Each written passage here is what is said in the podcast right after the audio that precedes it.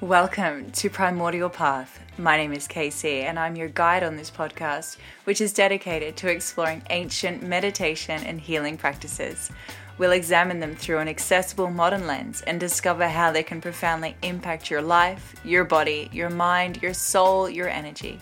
So stay tuned. Here we go.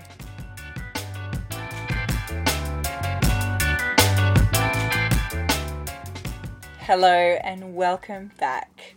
Last week, we talked about the yamas, which were the first of the eight limbs of Patanjali's eight limbs of yoga.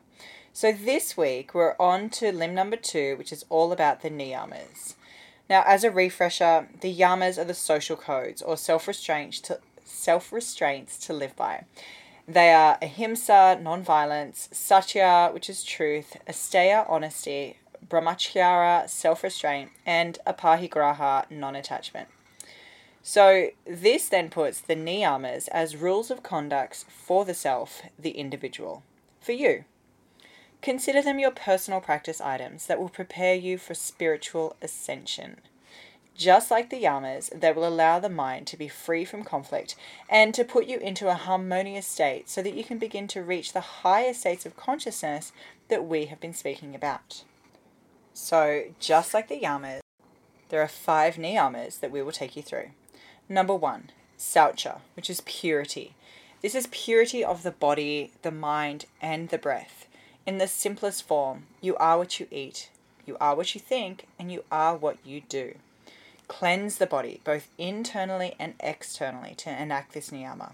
From the most simple perspective, wash the body daily, multiple times per day if you are becoming unclean. So, if you're going to the gym, if you're working out, wash your body.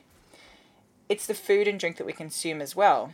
It has to be clean, pure, and nutritious. How can we focus on higher states of mind when the body is so consumed with breaking down bad foods or with indigestion, reflux, things like that?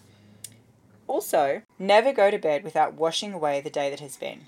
We don't want to sleep in our impurity, in our dirt, in our bed. This is where we're sleeping. We want this area to be clean. That also means wash your sheets regularly. So, this purity of cleanliness then extends to your space, your home, cleaning the bed linens, as I said, cleaning your towels regularly, cleaning your floor, dusting, bathroom, etc. Decluttering. Now, this goes back to the yama of aparigraha, non attachment. Get rid of stuff. There's a saying in yoga a messy mat is a messy mind.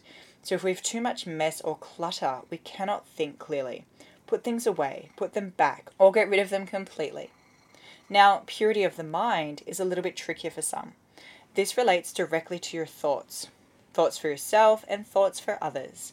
Similar to the yama ahimsa, non violence, as in we don't think harmful thoughts about ourselves or others.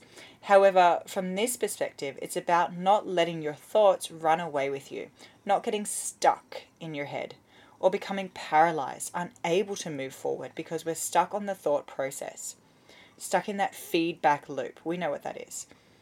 So allow the thoughts to pass through us, but not become us.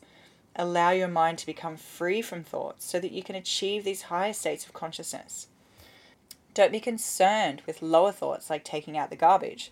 This should happen with little thought at all. Reserve your thoughts for considerations of how to achieve the higher states. Then, from a breath perspective, deep breaths, slow breaths, nasal breaths. Don't breathe through the mouth. Practicing pranayama in various states will have incredible benefits, which we'll touch on later on. Number two, santosha, contentment. It's absolutely vital that we as humans can develop a sense of contentment, meaning being content with exactly where you are right now, in your life, in your day, in your energy, etc., etc. It's about being able to withstand anything that happens within your day without being deeply affected. Of course, things will affect you in some way, shape, or form, but it's about the depth that you allow it to. Generally, people operate from a highly fluctuating level of stress. One moment we're happy, one moment we're sad. This is not sustainable, and it's definitely not an ideal mind for meditating. And this is where contentment santosha comes into it. You could also look at it as gratitude. Do you have a gratitude practice yourself? It can be one of the most powerful practices that you can do. Start with finding one thing that you're grateful for each day. It could be that you got a seat on the busy bus this morning, or that you got to finish a warm cup of tea. Or maybe the sun is shining and you can enjoy the rays of sunlight on your face. It doesn't have to be something grand. Keep it small and see how you go. Number three, tapas, austerity, or willpower. Be disciplined. The mind can be like a kitten. It wanders from place to place with no real purpose, just looking for something shiny or something to play with. Don't be like the kitten. Get out of bed when you don't want to. Start your meditation practice. Stick to it. We've all heard the saying, Rome wasn't built in a day, and this is true for anything. Good things take time, and having the willpower or the self discipline is necessary to be able to move forward and to start living the life that you have been dreaming of. Dreaming ain't doing. Another side of austerity is to consider is honoring your word. Do what you say, not just to others, but to yourself. Number four, Svadhyaya, or study of the self. How well do you know yourself? Start getting to know yourself. For example, when you are reactive to anything, ask yourself, why did I just get angry now? Or what is it about this that makes me frustrated? Notice how you react in various situations and around different people and different environments. Study yourself. This continual study of the self will lead to you finding out how your mind works, at least on a superficial level, and you'll become more aware of your triggers and how to avoid them or work through them. Once you've gotten the hang of the superficial self study, because let's be honest, that should never stop, then we can move on to the study of the mind through our meditations, such as what visions, if any, do you see? Or are there colors or are there sounds? Don't suppress these things. Allow them to flow freely and spend time after your meditation sessions to assess what these may mean. Keeping a meditation journal is handy for this. Number five, Ishwara Pranidhana. Another personal favorite surrender. Accept consequences with grace and let go of the ego. Constant practice of this will lead to a realization that our actions are merely a manifestation from our consciousness. Whoa. So connect to something greater than yourself. Call it what you will.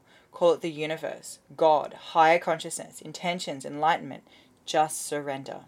The world has your back in the most purest of form. So, we don't need to master both the yamas and the niyamas for the magic to happen. We can simply start. Start with the smallest of steps, and you're heading in the right direction. When we do this, everything else begins to flow. As the king from Alice in Wonderland said, begin at the beginning. So do that. Begin, but unlike the rest of that quote, don't ever stop.